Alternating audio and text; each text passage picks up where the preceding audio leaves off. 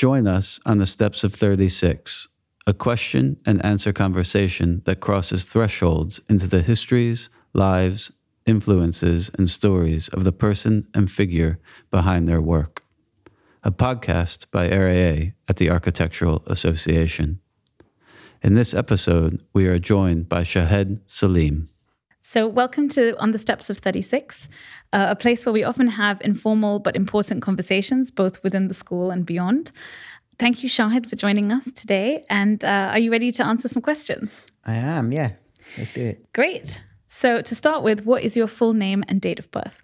My name is Shahed Saleem, and my date of birth is the 29th of December, 1971. Oh, almost 1972. almost, almost, yeah, yeah, yeah. And did you ever have a nickname, or do you still?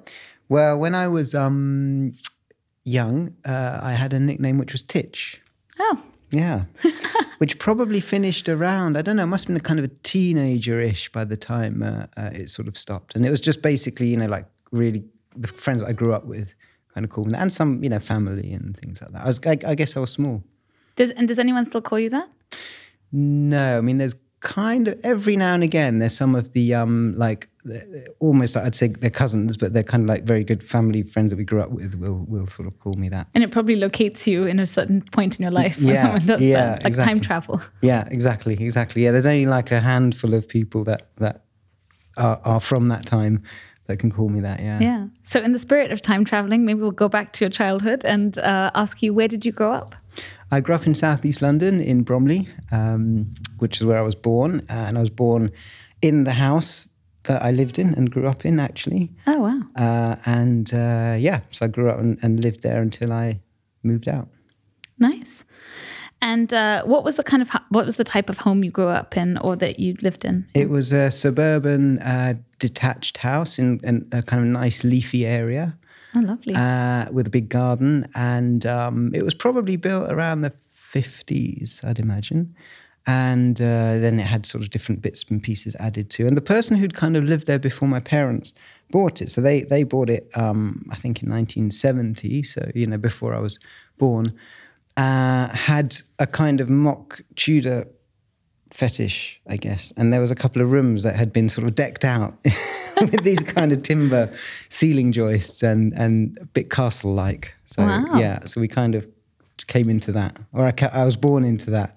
That, like. yeah, yeah, that sounds amazing. Do you still have any family that lives there? Yeah, my mum and sister are there now. Oh, okay, yeah, great. Um, it sounds like an amazing place to grow up with all of the imaginative kind of games you could play and that kind of castle like space? Uh, yeah, sort of. I mean, it, it, it, was, you know, it's a pretty sort of, I suppose, standard suburban house uh, with these kind of like funny rooms. And, you know, some of the windows were kind of a little bit, uh, had this effect of this castle like, sort of like these leaded windows and shields and things. Um, it was a very, uh, it was a very nice area, uh, but it, it was also a very suburban area. So, you know, as as I got older, it was very much about getting on the train and coming into London kind of thing was the sort of thing that made you feel uh, uh, a sense of relief. Yeah, but, yeah. That, that makes sense. I guess I remember yeah. feeling the same way. So. Yeah, yeah, but you know, a good a good place to grow up for sure. Yeah. yeah. So you mentioned that your mom and sister still lived there, but how many of you lived together when you were living there as a child? So uh, my parents, mom, dad. I had two sisters and a brother, all older than me, so I was the youngest. And uh, the uh, older brother and sister were about sort of eight and nine years older than me. Me and my sis- my sister immediately older than me, and then there was me and my sister. So there were sort of two pairs of of a brother sister brother sister kind of thing with the gap in between. Oh. Yeah, so it was the four of us, but we always had people passing through, and always had people staying with us as well. Uh, usually from uh, India or Pakistan, like family um, friends of family who were kind of studying in London and they would live with us, or it was cousins, or it was somebody part, you know, tra- traveling, or and so on. So there's always people either staying for extended periods or or just stopping and moving on. So it was there was a constant flow. Uh, that's I, that's what I remember. Yeah, which must be really nice. It's like I, I, I, remember like growing up, my grandmother's house was always a place full of life, and I, I felt really safe and secure there because there was always like people coming and going, and there's always like somebody new to meet, and yeah. it just felt exciting. Yeah, absolutely. Yeah, yeah, yeah. Somebody new, and also some kind of new sort of family connection that you never quite yeah. knew. Because these families are so big, you just never right. know who you're related to. yeah, exactly, exactly. And did you have a favorite t- uh, toy as a child? Um, I used to. Um, I mean, I had kind of like I don't know. I suppose the usual. I don't know. You know, Action Man and uh, some Meccano. Subbuteo was this football game that we used to play where you flick. Uh, flick um, players to hit a ball, like actually physically flick physical players hit a physical ball, not like now, where it's a kind of you know digital thing. Um, so that was a lot of fun, and um, I used to make a lot of things, I guess, as you'd expect. So yeah. And uh, I guess, like, were there any foods that you refused to eat when you were young? Uh, not that I remember. I think I was a pretty compliant child, actually. I'd probably eat, you know, anything that was put in front of me. Um, yeah. I feel like that was the case with everyone for for like for a long time, and now it's very much that you're there's more of a license to be a picky eater. Yeah, that's right. Yeah, yeah, it can be more fussy now. Yeah. Um, and I guess like, what was your most memorable holiday before leaving home? Um, there was there were two holidays that I uh, uh remember quite vividly. One was when I was uh, about ten, nine or ten, and we uh, had driven. No, we took a train to Madrid uh, because my dad used to work for British Rail. So back then, if you worked for British Rail here, you would get free train travel across Europe as for you and your family. Wow. You know, you don't get it's not like that anymore. So, so we'd take long train rides across Europe. So one of them was to Madrid, and then we got a car, and then we drove to the south of Spain to Malaga, and we stayed there. And I remember that driving through. Um, driving through the kind of mountains. Must have been the Sierra Nevada. Now that I think about it, going down into the south and kind of being, you know, in the back of the car and going around the kind of mountains at night and, and then staying in this um, small house, uh, uh, quite a rural area in Malaga, and and um, yeah, so that that I, I remember quite vividly. Uh, and then another another journey, we travelled across Europe by train to Istanbul.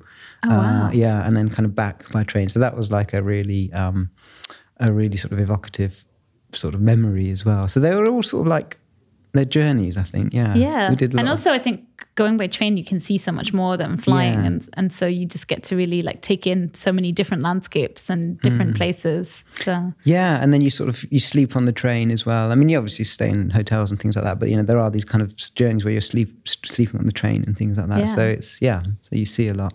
That sounds incredible. Um, mm, yeah, no, absolutely. Yeah, quite quite strong memory. So, I mean, consequent, uh, maybe because of that, I, have tried every summer now to take the kids and get in the car and drive to the south of France or you know to Italy or whatever. So every summer we do try and do like a driving sort of tour of some sort. I guess because you can really visualize space and territory in a different way when you actually you physically feel your body kind of moving through it and you mm. see things changing. I mean, I, I guess like I I, I spent a lot of my childhood like flying between places, but you just feel very like geographically disconnected when you're flying. So. Yeah, yeah, absolutely. And I think, yeah, it's an embodied experience of space actually. So you know, if we drive from here to Marseille, which we often do, uh, you know what that actually feels like. You know, you cross the ground to do that, so you know what sort of you know a thousand miles feels like uh, physically. And I was always quite keen that they take the cross channel ferry so we used to, my wife used to be like, why can't we just take the tunnel? Because, you know, it's like half an hour and you don't have to do this whole, you know, rigmarole and blah, blah, blah. And I was like, no, no, we have to take the ferry. so, and that's so that, you know, the kids know that we live on an island, I think, and they, what an island means. And it means, you know, there's a bit of water and you have to cross it and it takes a certain amount of time and, you know, you need a ship to do it. And it's, yeah, so I guess sort of the journey is quite a significant yeah. thing. I guess on the topic of journeys and this kind of embodied experience of a journey, it kind of links quite nicely into the next set of questions about work. So uh, to start with, what would how would you describe what it is that you do? I do a range of things actually. Um, so I do uh, practice architecture. So I have an architecture. So in that I um, build buildings or, or, see buildings or parts of buildings or, or things built in in some form or another, uh, and that's that's straight fairly straightforward architectural practice that I teach as well, and uh, teaching for me is. Uh, is uh, it, it's almost like a type of practice actually. So it's it's a very um, uh, it's not that I feel that I'm kind of pass in a position where I'm passing on some kind of knowledge, and I think that's the same for anyone who teaches really. But it's it's it's a process by which one explores things. Um, and then I am writing quite a lot at the moment still. So I wrote, uh, you know, I wrote the book on about the mosque in Britain, and then I continue to ongoing writing projects, whether it's chapters or articles or uh, bits of research and things like that. And I've got some other sort of other kind of research projects that are also ongoing. So I sort of see myself as um, uh, all of them are kind of explorative in different different ways, um, and they have sort of slightly different outputs. They mean different things for other people. So, for example, architectural like practice means for somebody else, it's like they get the house or the building or whatever it is that they want to use and live in and for this for, in teaching the student that uh, you know the, their education or whatever out of it um, or learn learning experience and so on but but there's also something for me which c- connects all of those I think as well which is uh, a kind of exploration in different ways yeah, and there's a kind of feedback loop, I guess, between them, at least for you as a practitioner, in terms of like how the writing informs the architecture and, and informs the teaching and vice versa. But I guess maybe that's not as apparent to like all the different audiences for these outputs, but more in terms of how you shape your own practice.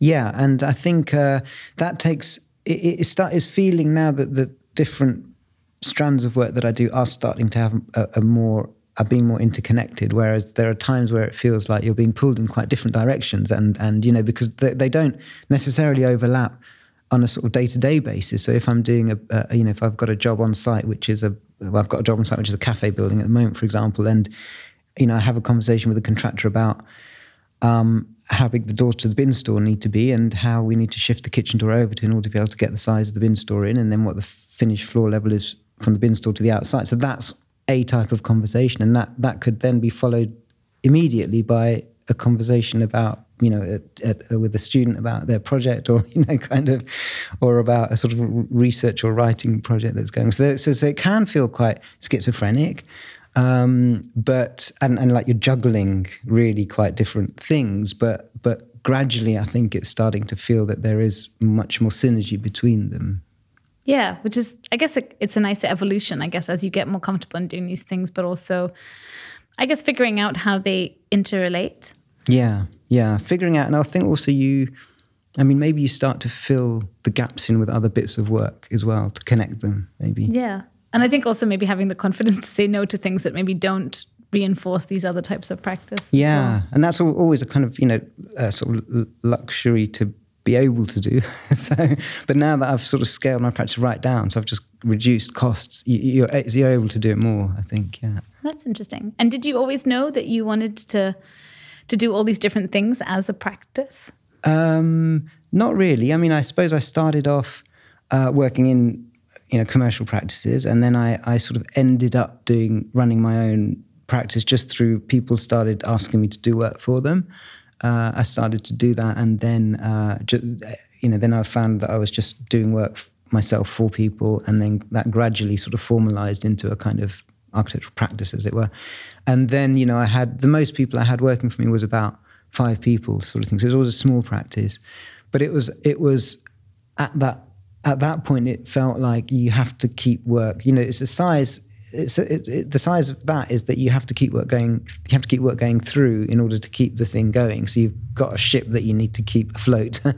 so then you have to keep working to keep you know the cash flow going and then it's a funny sort of size because it felt almost like it, this either needs to be 12 people because then you can do the bigger jobs which you can earn more money from and then it's a bit more comfortable but uh, at that size it's too small to, to, to, to do this larger work but it's too big to do the small work sort of thing you know the small work doesn't necessarily feed it so it was almost like this funny decision where it's like okay either i'm really going to go for it in terms of this i need to build this practice or think about if is this what I really want to do? And I guess I thought I'm not really um, in this to build a practice for the sake of building a practice. I, mean, I think if there's a reason to do it, then sure. So that's when I sort of went more, and I was writing the book at the time as well. So then I kind of went, also got more into the teaching, got a sort of teaching post. Um, yeah. Yeah, and in a way, it feels like I mean, a lot of your architecture is working with communities, and then I think teaching is a lot about.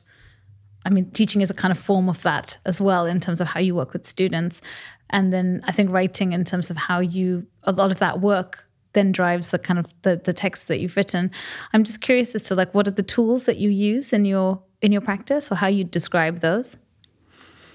Um, I think a lot of uh, a lot of I think you're right. I mean, what I'm particularly interested in, and, and, and you know, the kind of practice work that I've held on to and tried to develop further is the work with uh, communities, um, so faith, largely faith communities, but also work which involves consultation and, and sort of participatory work with users of buildings and so on. So I've done a number of projects which are sometimes just consultation based projects with um, you know local authority or, or kind of other uh, organizations, for example.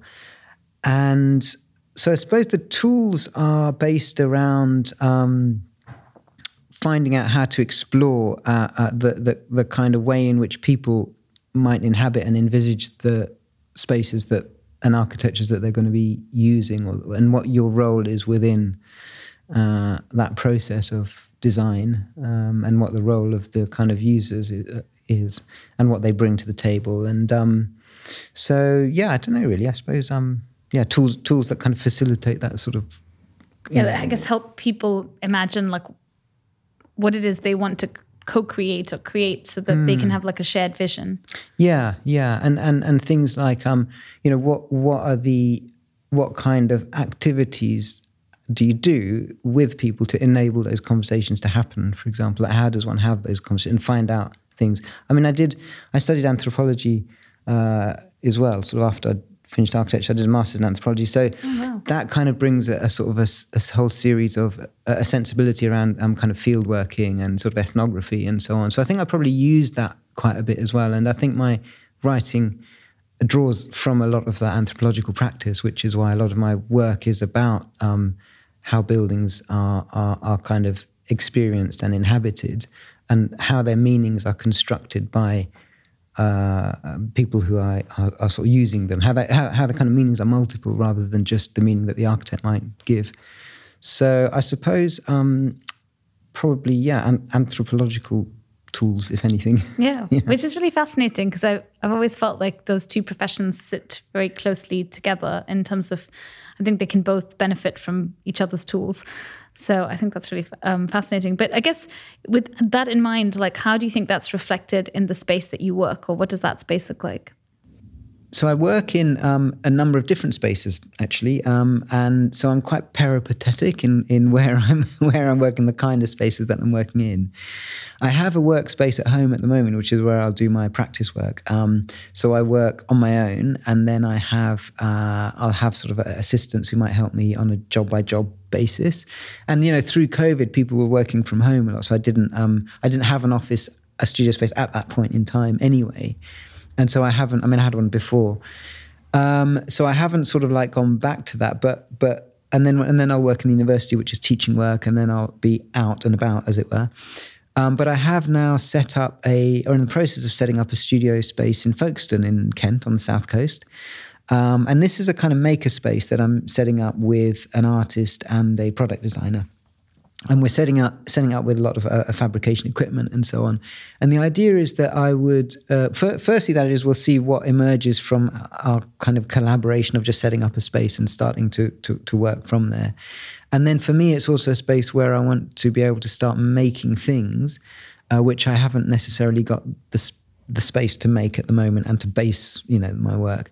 Um, so again, it's a kind of quite a sort of peripatetic type of of work setup. You know, it's in different locations and different things happen in different places. Which is actually really exciting. I think. I mean, it complements the fact that you do lots of different things.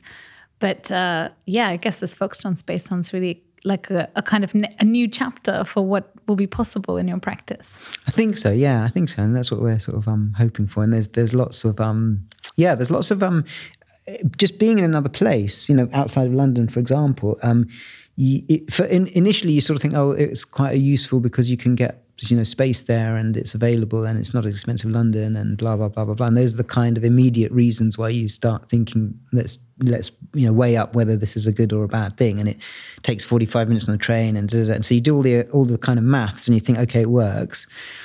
Thinking that I'll just carry on doing what I'm doing but I have that space there. But then gradually as we start to have conversations uh, we start to find out that there's a there's a dynamic in that place as well that we can also start to become a part of uh, and that's quite interesting because there, it's a whole different set of issues going on I mean there's a lot of um, uh, you know, there's kind of a, a, sort of point of migration. There's a lot of inward migration coming in on the south coast, for example. There's kind of refugee networks that are operating from there and are based there. Um, and there's a quite quite a, quite a sort of particular uh, set of social s- scenarios that that I think we can start to um, work with as we start to to sort of be based there as well. So yeah, so it's quite quite exciting to see what will happen. Yeah, that sounds great. Um, I guess, like, especially given how complex and multifaceted your practice is, um, I was just curious if, if there's an app or some piece of technology that you can't live without.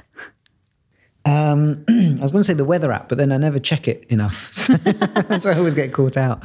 Um, I think even then, even if you did check it, it would probably be wrong. Yeah, that's right. Yeah. Um, the one that I, I suppose, okay, so I use um, the BBC Radio app probably the most regularly. Um, so I do kind of listen to quite a lot of, of, you know, not just news, but, you know, sort of documentaries and blah, blah, blah. And it's not like a plug for the BBC. It's just kind of, I suppose, their radio is a lot better than their television. I'll put, I'll just say that. so, um, yeah. And I use, uh, yeah, uh, know, various other ones as well, but. And is that, do you listen to that mainly while working or while you're moving between things or both?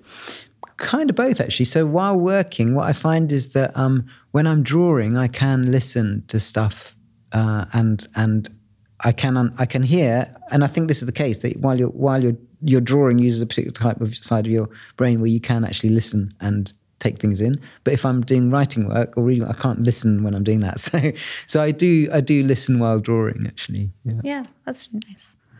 Um, and if there was one technological device that you could invent, what would that be?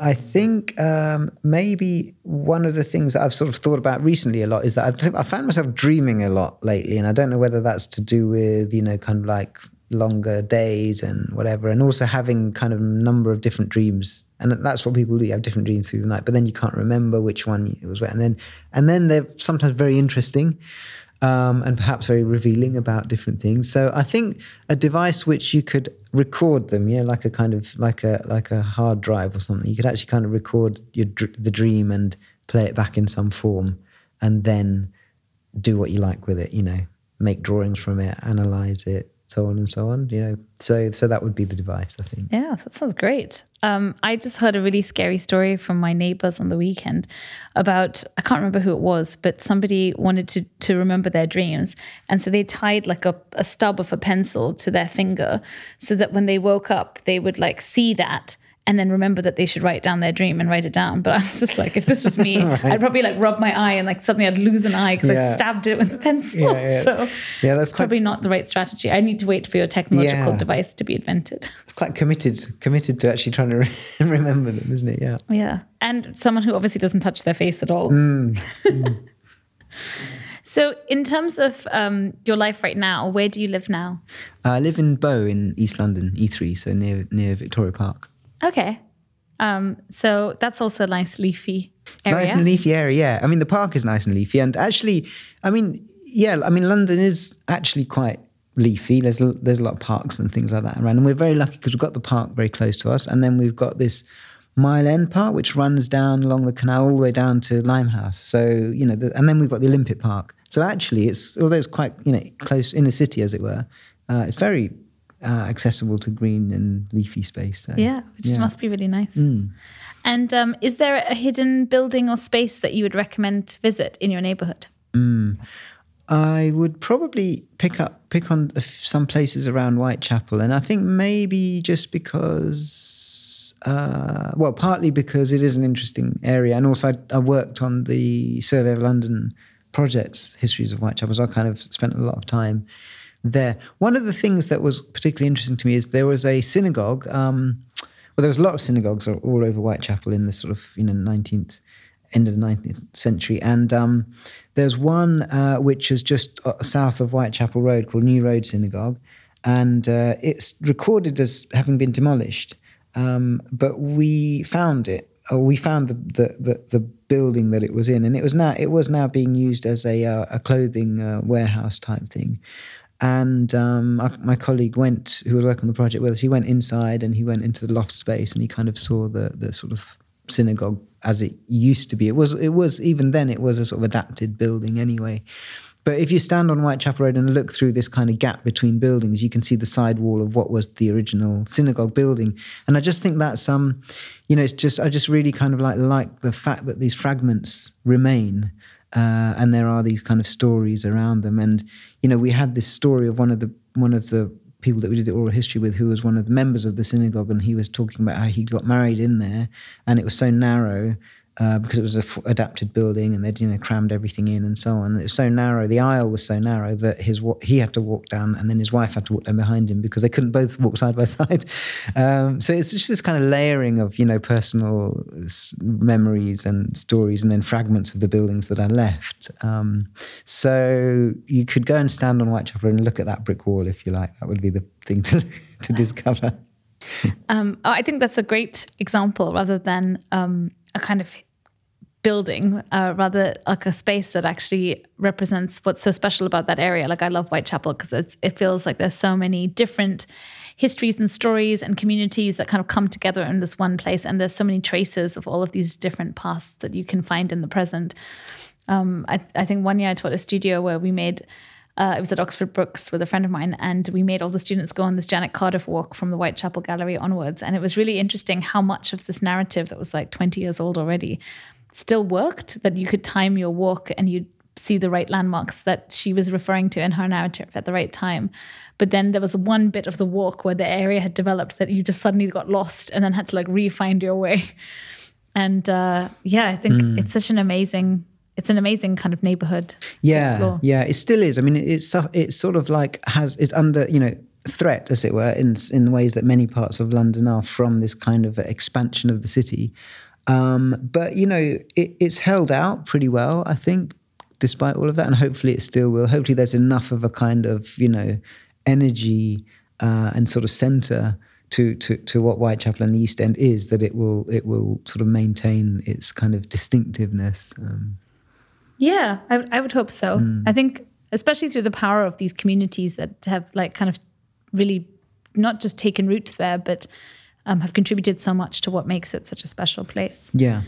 Um, so I guess what, based on like you know, you picked a wall as your favorite hidden space. What? How would you answer the architect's most dreaded question? What is your favorite building currently in existence? Yeah, it is a dreaded question, isn't it? Um, uh, and I suppose I was thinking about why it's a dreaded question because, and why I can't think of anything, any favorite building. And I think it's it's because different buildings or different spaces uh, have different resonate in different ways for different reasons. So you know, you, I think I like a, a number of you know different buildings or, or, places for a particular reason or for that particular place. I guess. Um, because I've, I've often been asked, like, you know, because I've done the kind of mosque work, like, what's your favorite mosque? And again, it's a very difficult one to kind of answer because different ones have different sort of functions. I suppose, uh, for the purposes of of now, and since we're talking about the East End, i will say um, the Huguenot Church on White on uh, Brick Lane, which is now the mosque. uh, and again, it's got those layers of history. So built in 1743 as a Huguenot church, and then it was a Methodist chapel, and then it was a synagogue, and then it was a mosque in 1976. And each change, I sort of worked out that every um, change happened after about 80 years. So after, so each use was there for about 80 years, and then it would become a new use. Um, so it's interesting to think, you know, according to that uh, uh, pattern, it would be about 2030 by the time the new use would would happen. And it's sort of always, and whether it will or not, I don't know, but it's kind of interesting to think, well, I wonder what that would be. Like, what would its new life kind of be? The nice thing about it, I think, is that it's it's maintained. All of its uses are main have been sort of uh, places of worship. So it's continuously maintained this its function, as it were. Um, and they've all served the immediate kind of local community at that particular point in time. So it's it's very embedded uh, in you know what's happening in the area at that point in time. Yeah, it's so fascinating how that architecture has been able to contain like a continuous use, but to different kind of ownership or different faiths, kind mm. of almost like passing the kind of baton forward onto the next. Um, so I'm really curious to to, mm. to speculate on what that might be yeah. in 2030. That's fantastic. Um, and I guess if you could visit one piece of architecture that no longer exists, mm. like you know where we going back to where we began with time travel, yeah. um, what would that be? Um, I mean, it might be. Uh, I'm I'm sort of thinking of some of the places in Iraq uh, uh, that may. I mean, I can't think of anything specific now, but the, some of the places that may have been, um, you know, lost in in the kind of conflict and things like that um, and you know in Syria and and thinking of kind of Palmyra and uh, places like that. So um, yeah, maybe the, those kind of regions. I can't think of anything specific at this point. Yeah, I had um, students last year who were working on projects in in kind of conflict torn areas, and um, a lot of them always focus on like the market hall or like the the kind of this like central like souk and spaces like that because although it's a market as like its main use. There's so many other things happening mm, there, and then mm. when those spaces are lost, they're like incredibly important public spaces, um, as well as commercial spaces and and kind of community spaces. So, yeah, it was really interesting to think about how the, what a lot of their projects have been looking at is like how collective memories can can start to redescribe those places and that they can exist in new forms, sometimes digital forms, sometimes remembered forms, sometimes physical forms, but like maybe these fragments start to piece together to become a kind of new way to, to for that place to exist. Yeah, yeah, yeah. Actually, as you t- as you're talking, it reminded me of um, and maybe this would be a place to go to in in um. In, uh, Morocco, there's a town called Volubilis, which is uh, in the kind of in west of uh, Fez, and it was the westernmost city in the Roman Empire. Uh, it wasn't quite on the coast, but it was it was kind of like in in westerly uh, sort of Morocco, and it's quite um, so it's you see sort of parts of you know what's left of the city there but you see you know parts of what was a house uh, you know a villa with uh, bits of mosaic floor left and so on uh, but you do quite clearly see uh, you know what was a high street and there were sort of these small shops and they're kind of like some of the um, some of the foundations of the shops remain and then there, at the end there was kind of an entrance gateway and you see parts of that that remain so you, you sort of see parts of this layout and uh, fragments of things which are left. And I think it would be, and then there's the temple, of course, and so on. And I think, I think I would like to walk around that town when it was in full swing, actually, because it's such, it's such interesting and sophisticated urbanism. Actually, you know, so such, such kind of careful. Uh, laying out and and scale and kind of proportion that you can just get a sense of that I think it would be really interesting to actually walk around it when it's when it's up and running. Um, so I guess thinking about uh, ways to have these embodied journeys that we talked about earlier, if you could select one vehicle to travel around the world in, what do you think that would be? Um, so not uh, yeah, so it would be it would be across the ground, I think.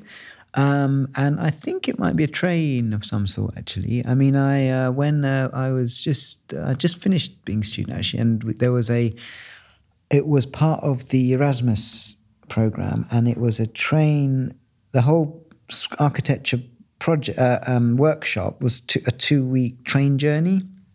Oh and, wow! Yeah, and they had a train kitted out as a place where you could sleep, and it had workspaces and it had kitchen and this and that, and it basically travelled from Copenhagen up to the north of Norway, and then kind of came back and uh, it would stop at different places and you'd sort of set up a kind of camp and so on and i think that was um that was a great sort of like experience actually so i think probably you know great sort of and you know train travel is hugely kind of romantic and it has a real uh, sort of like imagery to it so i think um probably a train would be the way to do it yeah i think that's that's pretty good a good way to see the see the world um and you'd have to think about how to cross like seas and hmm. oceans. Like, right, right. I once went on a train that like went on board a ferry. It was very ah. seamless. Yeah. Um, okay. So that could be possible. Put that on my list. Things to do. Yeah, I'm trying to remember where it was between. After I'll I'll figure yeah, it out. Yeah. Um, I think going from like a, a vehicle that you'd love to travel the world through, um, and then I guess, something that you despise. Is there a building material that you think is just terrible or is very ugly that you would never want to use or you think should just be removed from our vocabulary as architects? Um, I think I'm a I'm cautious about a lot of the cladding materials that are being used at the moment. Actually, um, and partly, yeah, long, long, long longevity. Uh, you know, and the fact that there's so much kind of you know all these kind of fixings, and there's all sorts of points of kind of failure, I suppose. And they don't have a track record. Like you know, these cladding materials haven't been used for thirty or fifty or hundred years. Um, I mean, don't mean to sound like a kind of luddite, um, but I, I, yeah, and, and and I've probably used some as well. But when I was doing the mosque on Hackney Road, for example, that was a, an option was a sort of quite a thin stone type of cladding type material, like cast, which would be hollow in, inside. And eventually, you know, give it a lot of thought, looked at lots of different options, and so on and so on. And then eventually, we we went for uh, an actual cast solid piece of stone. So it's very, you know, heavy and thick uh, material that is that the facade is kind of built out of. And I think it makes a difference. There's something about the weight that has some kind of, you know, I can't put my finger on it, and you know, it's not a scientific sort of theory, but there's something about the weight of a material and the kind of substance that a material is made of that has a has a gravity. There's probably that probably is physics uh, somewhere in there, um, but I think it has an impact on how that building is sort of perceived. Or, you know, I, I don't think that the building would be the same if it was a, a sort of a, a, more of a cladding type thing that was used on it. Yeah, and it, maybe it's a kind of psychological thing as well, mm. but it kind of gives it a sense of permanence or mm. a kind of historical weight uh, yeah. or a, a, kind of significance I think that is so. really important, especially for especially for communities that like often feel like they don't belong. Yeah um, to yeah. make to make them feel rooted in a place probably feels really important. Yeah, exactly, and that was a big part of the the design was that it should look like a sort of block of almost stone that is sitting there and that's been there for a long time and it's been carved. Uh, so that was part of the thinking. Yeah. So from community to culture, um, now we have like a fun set of questions about where you kind of recommend all the places and things that we should do in, uh, I guess, as a born and bred Londoner. Um, you can tell us like where are the top places we should visit. So starting with, what is your favorite restaurant? Um, right. So favorite restaurant. I suppose this is kind of the go-to restaurant where if I was going to wanted to eat out. Um, there is a uh, Iranian uh, restaurant just near us in Mile End so if we're doing like if we want to eat out or get a takeaway or something like that, that will be kind of the go-to place. Um, and that's kind of quite quite cute because it has like a this veranda thing at the back that opens onto the park and so on. It's quite low key. So you know, my, my kind of like favorite restaurant would be actually quite a sort of low key uh, uh, sort of space, um, but quite kind of cozy.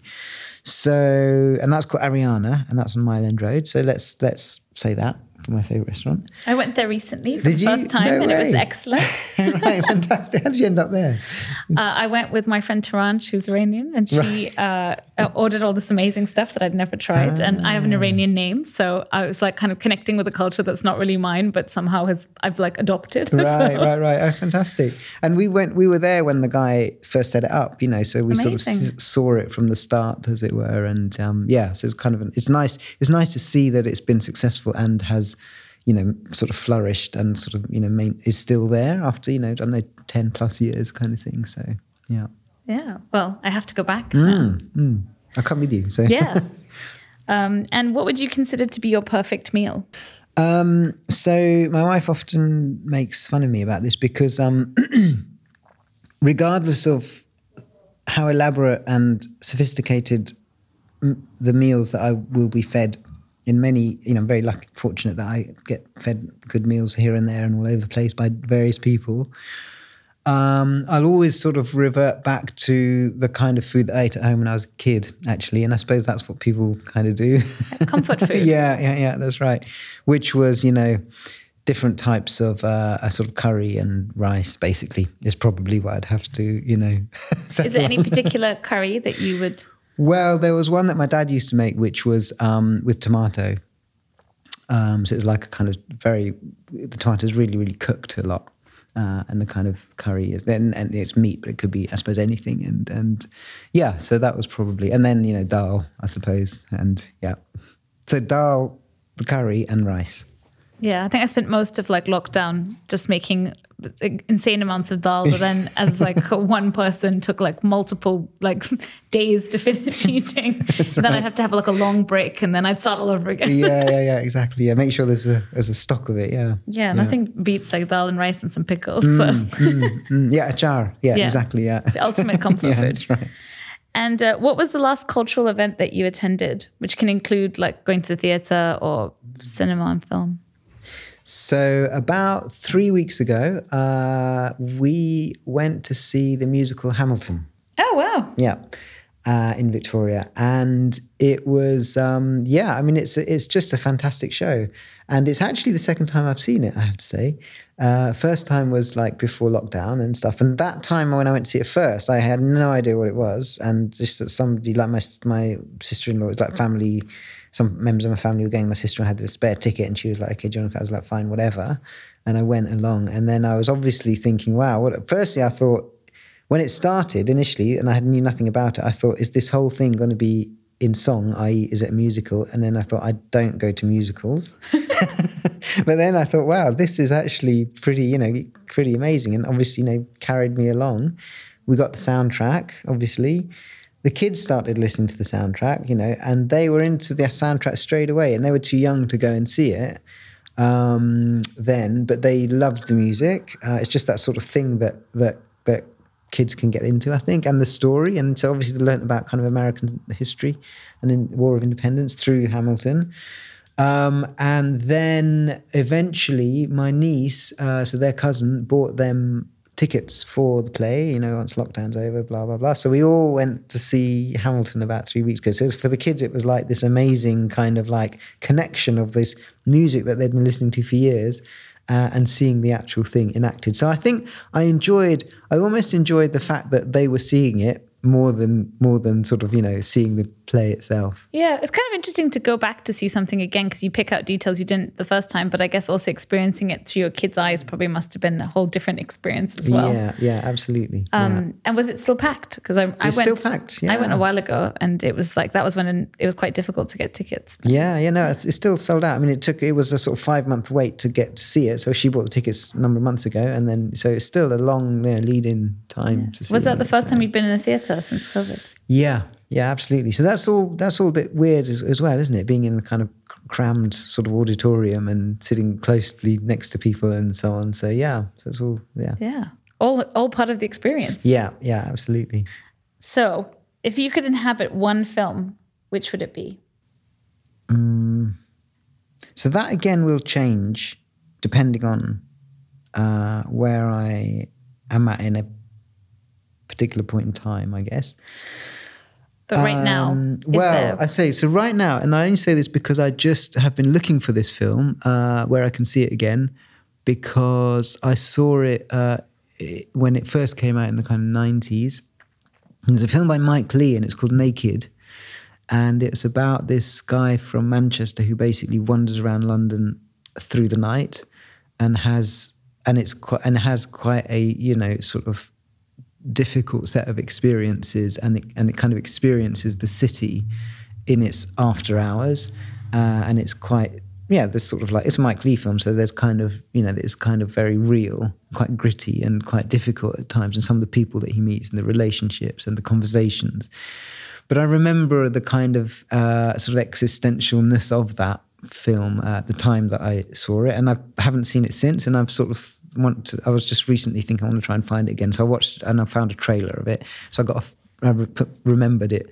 Um, so maybe you know maybe not so much want to inhabit, but but uh, yeah, that's that's the one that I sort of like. Maybe I'd be there in some form uh, as one of the people that he might come across in his night journey through London. Yeah, there's something really special about. Um, special and scary, I guess, about the city at night and um, and I guess also how that's really changed over time, especially in London, um, mm. and how you know in the past people didn't sleep through the night; they had like almost like two sleeps, and in between, the city became this really active place. Um, and there's this book by Matthew Beaumont called Night Walking, which is really about like the different groups of people in the different parts of the city that got activated at night, which Mm. your your film made me really think about. Yeah, So- absolutely. And you do that, you know, you do that less as you kind of get older and then have kids and then, you know, have a, have to get up in the morning to go to work and blah blah blah. So you start you do but as when you're younger, you know, in your sort of whatever through through 20s and so on, you do do do those kind of like night walks for wh- whatever reasons. And it is a very different kind of space. And then, you know, recent more recently or through, you know, more recent life, I suppose you there are times where you're kind of awake at, or out at sort of early hours of the morning for whatever reason. And it's and it's it's it's it is a very different you know uh, atmosphere and place actually. And sometimes i've thought you know people talk about they need to go to you know kind of mauritius or they need to sort of spend six months on a sort of island somewhere because you need to get out of your headspace and find somewhere else to be and blah blah blah which is fine but i also think well actually you just need to walk around your street at four o'clock in the morning and you'll be in that different place that you're seeking and uh, you know Yeah, it's, sometimes like a change of context can be on your like on your front doorstep. It doesn't have to be like miles and miles away. And it's a kind of interesting uh, link to what we talked about earlier in terms of an embodied journey, but just at a different time of day or seeing a city anew. And so, I guess from film to what is your favorite TV show?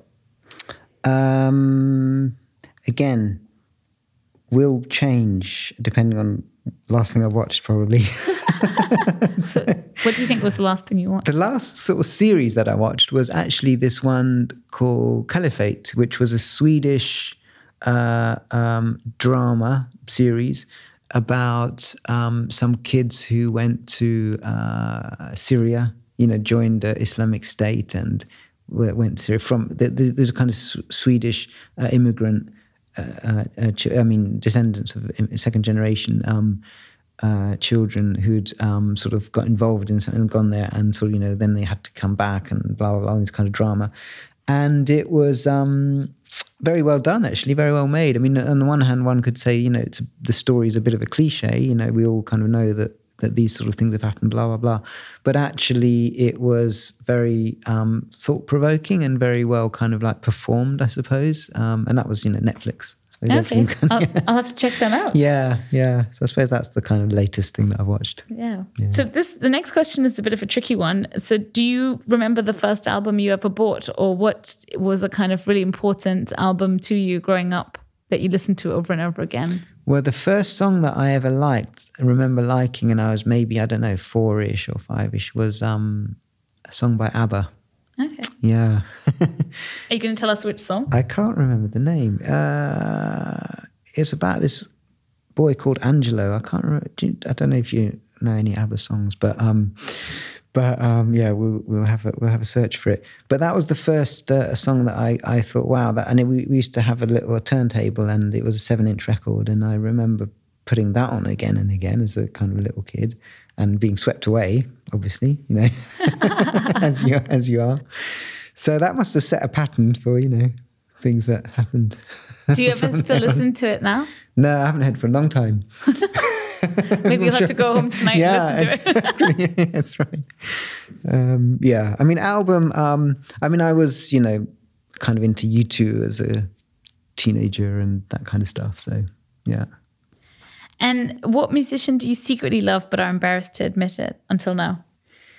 I guess I'll have to say, having answered the earlier question about the favorite song or first song, uh, is uh, I'll, I'll say ABBA because you know every now and then I do probably put ABBA Gold on. You know, find it on Spotify and you know, drive. It's good for driving and um, and I I kind of enjoy the film Mamma Mia. Actually, you know, I have to say, That's a really good embarrassing thing to admit. yeah, yeah, you know. Uh, so yeah, let's go for Isn't ABBA. there a sequel? I don't know. I'm not that into it. so Just checking. yeah, you tell me. don't know. I, assume, yeah, I thought there was, but. um. So I guess what's your favorite album now then? So favorite changes depending on what I'm kind of listening to at any particular point in time. But I think recently what I've been listening to is um, some of the music, or it's kind of um, hip hop uh, by Riz Ahmed, who's the actor. Uh, and also I think you know. Pr- prior to being a famous actor, anyway, who's kind of making music. So I've been listening to some of his um, stuff, which is fr- just a few years old now as well. That's been quite interesting and you know enjoy listening to that. But it does vary. So I've also got um kind of been listening to this band called Drugstore. I don't know if you kind of heard of them. They're sort of like I suppose you call them an indie kind of band. And um, the Cure here and there always kind of comes up again, although I've I've yeah continuously every now and then listen to them. And that's again again from my sort of teenage days. Um, so yeah, kind of moves around depending on what things pop up on on Spotify and that kind of stuff as well. Yeah, it's so interesting. I mean, I I think um, Riz Ahmed is someone I've listened to a lot, uh, and especially over the last few years, especially because I think it's really interesting that he's made music about how it feels to not belong or to still get asked questions like where are you from that you know can't be answered in simple terms and i just think someone putting a voice to these things that have kind of bothered me for so long and mm. and making it public using that platform to make it public but also making it something that you can listen to over and over again it felt really important so yeah, yeah. Um, which i think is a really interesting um, connection to I guess thinking of like kind of political issues and and issues of belonging, and you know, you mentioned to me previously that uh, you were. Re- I think you said that the Bosnian War was a kind of formative experience for you because of just like witnessing this kind of ethnic violence or you know these the problems that comes out of national a sense of nationalism and um, i guess it would be really interesting to hear you reflect on on that and how that's shaped maybe the way you see the world now, but also it feels very relevant to lots of things that are happening kind of in South Asia, but also kind of all over the world, or the rise of nationalism?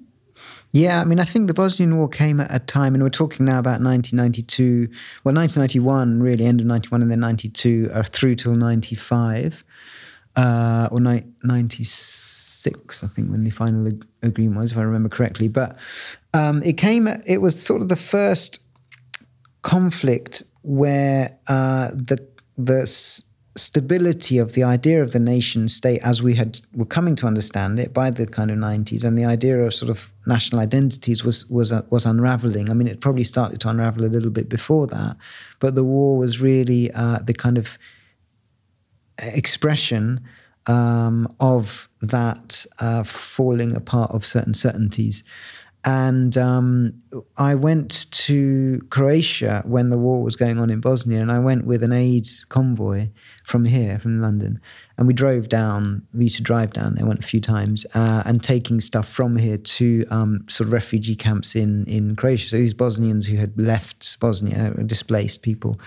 Uh, and they were living in, in these camps, and then we would sort of um, be taking stuff there, and living in the town, and then you know sort of just meeting people and getting a sense of what was what what people were experiencing. And then when the war had had finished, so in in ninety five uh, or 95, 96, I went to Sarajevo uh, and I spent a bit of time there. I worked there for a little bit, and this was kind of in the immediate uh, aftermath of the war. Uh, and this was, you know, Sarajevo had been under siege for three and a half years, and it was a quite a sort of destroyed uh, city, and it was it was a city and a country that was having to rebuild itself in a new form. And one of the things that I quite quickly realized is that um, the way in which the kind of Western narrative about the war in Bosnia and former Yugoslavia was that this was a kind of uh, uh intractable interethnic conflict that was always there. Um, and when I, as I start to read more about it and understand the place more, and and and also be there and meet people there, um, realizing, you know, I sort of thought actually, you know, the these kind of interethnic conflicts are are, are manufactured as much as as much as anything really, uh, and they're quite carefully sort of constructed and manufactured uh, by you know political and uh, various agendas.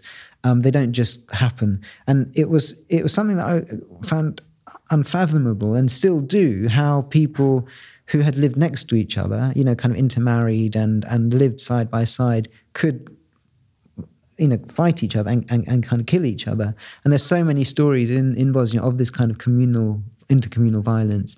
Um, you know, somebody would be like, you know, the, the the, the soldiers who came and burnt down their house were were were kids in the school that the person taught in and things like that you know this kind of embeddedness that people had and how can it how can it be that that can turn into this kind of uh, sort of violence but and trying to understand, on the one hand, I suppose the human condition, uh, but also, you know, that's a big thing to try and understand. Uh, but but but it's not just for me. It, coming to the conclusion, I suppose, that it's not actually just the human condition. Uh, it's not. It's not. It's not enough to be able to say this is what human beings are like. It's more that these scenarios are fa- are constructed. You know, we we have control uh, individually and collectively over whether these things, how these things play out. Um, so, you know, when you see, so that kind of was quite a strong impression on me. And also, when I spent time in Bosnia, realizing that actually, you know, Bosnia didn't have a, a, kind of nationalist agenda in the way that other the other kind of former Yugoslav states kind of did, you know, Croatia and Serbia in particular actually did have a stronger kind of nationalist agenda behind at that point in time, that was driving uh, their their um, driving their um, sort of the war, uh, and and you know Bosnia didn't actually come at it with that kind of strong sense of nationality. It was much more a kind of multi-ethnic, plural uh, sort of state that it wanted to be, and in fact, you know, the kind of general who was defending Sarajevo was in fact a Serb. So it's not so you know within the kind of w- within these kind of big categories, there are many people who are situating themselves against what's going on as well and within what's happening. And there are all sorts of other kinds of relationships and networks that people are trying to sort of forge. And we know we hear that from you know World War II and so on and so on, but that's also very much in our in our kind of lifetimes. So that was quite a strong sort of impression on me. You know, I was in my early twenties, so it's the sort of thing that really um, does form your kind of view of the world. I, I think. Yeah, and I guess it's it's kind of tragic in that uh, it almost feels like utopian hearing you describe it as this kind of like multi-ethnic place that was really all these people living in relative harmony alongside each other, but then maybe because of their um, because they kind of resisted those forces of classification to be like definitively one thing. Mm. That's where kind of conflict came through these outside forces acting on it as a place, which I feel like is something that's happening more and more today, like our need to define and label everything means that so much conflict is born out of it mm. through kind of claiming territory or mm. needing to be one thing or the other.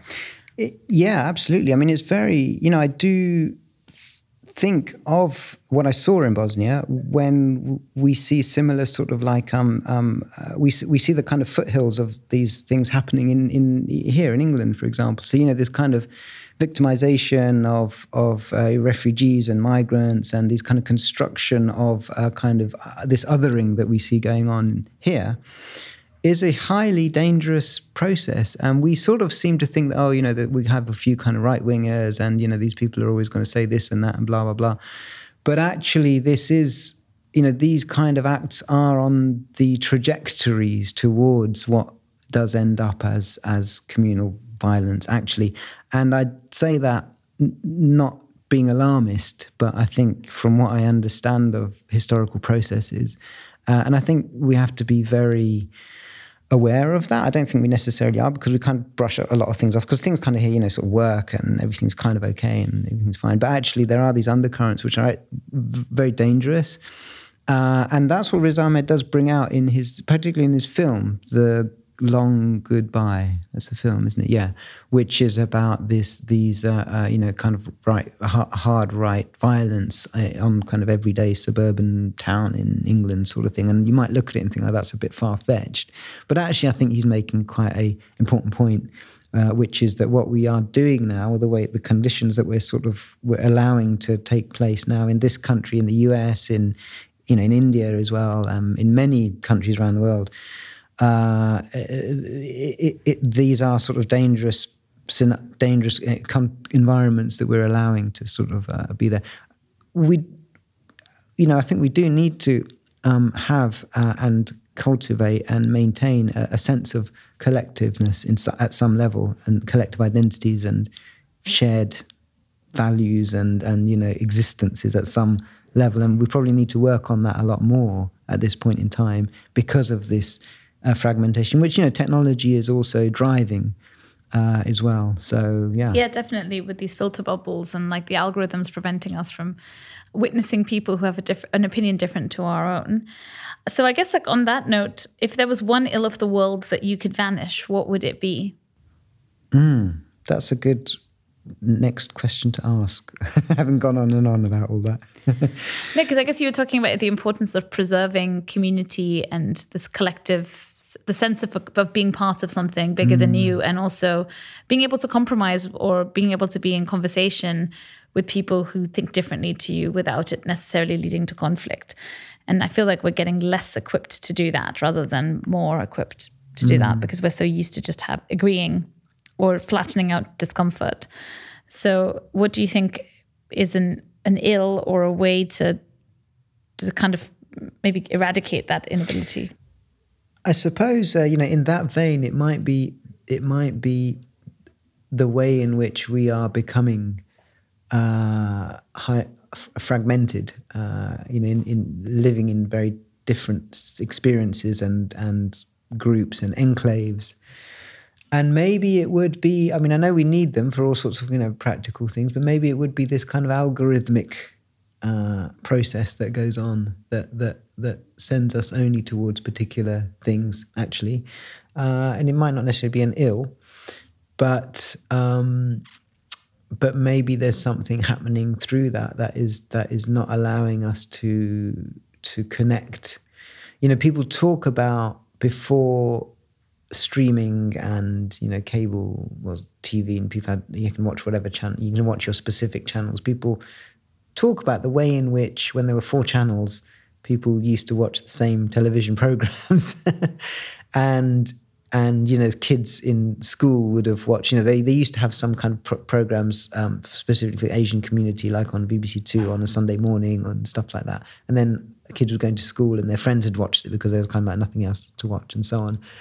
Um, so you know, maybe maybe there's something about the kind of yeah, I can't, I can't quite put my finger on what the ill is, but but something that drives that that, that Yeah. Maybe it's like. I guess, something to do with technology and how it's given us all this choice, which we often see as a positive, but actually through that choice, it's actually created a lot of divisions, whether it's through how our, through our data, we're getting more segmented and siloed, but also how we lose that kind of collective experience or shared experience. Um, actually, weirdly, I'm doing this project for a South Asia gallery in Manchester, and all of the collective that are co-curating that talk about that exact experience you just mentioned on Sunday mm-hmm. mornings, watching TV with their family, mm. and how for the family uh, for the parents, it was a way to connect to a homeland that they'd left behind.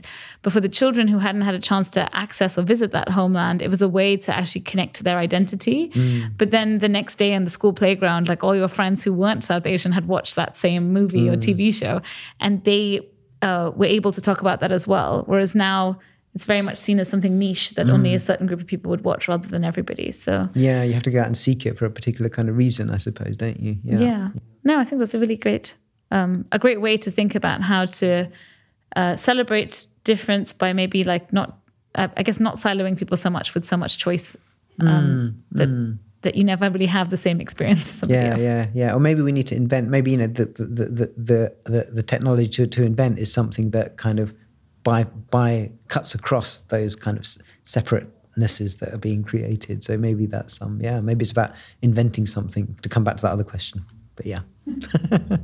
So the final section of questions is a quick fire round, and uh, the point of it is that you don't think too much about the answer, and you just tell us what you're, the first thing that comes to your mind. Okay. So to start I won't with, look at them. I won't look at the questions. Yeah. exactly. So to start with, what's your favorite color? Maroon. Great one. What's your favorite season? Spring. Do you have a guilty pleasure? Chocolate. Yeah, it's a good one.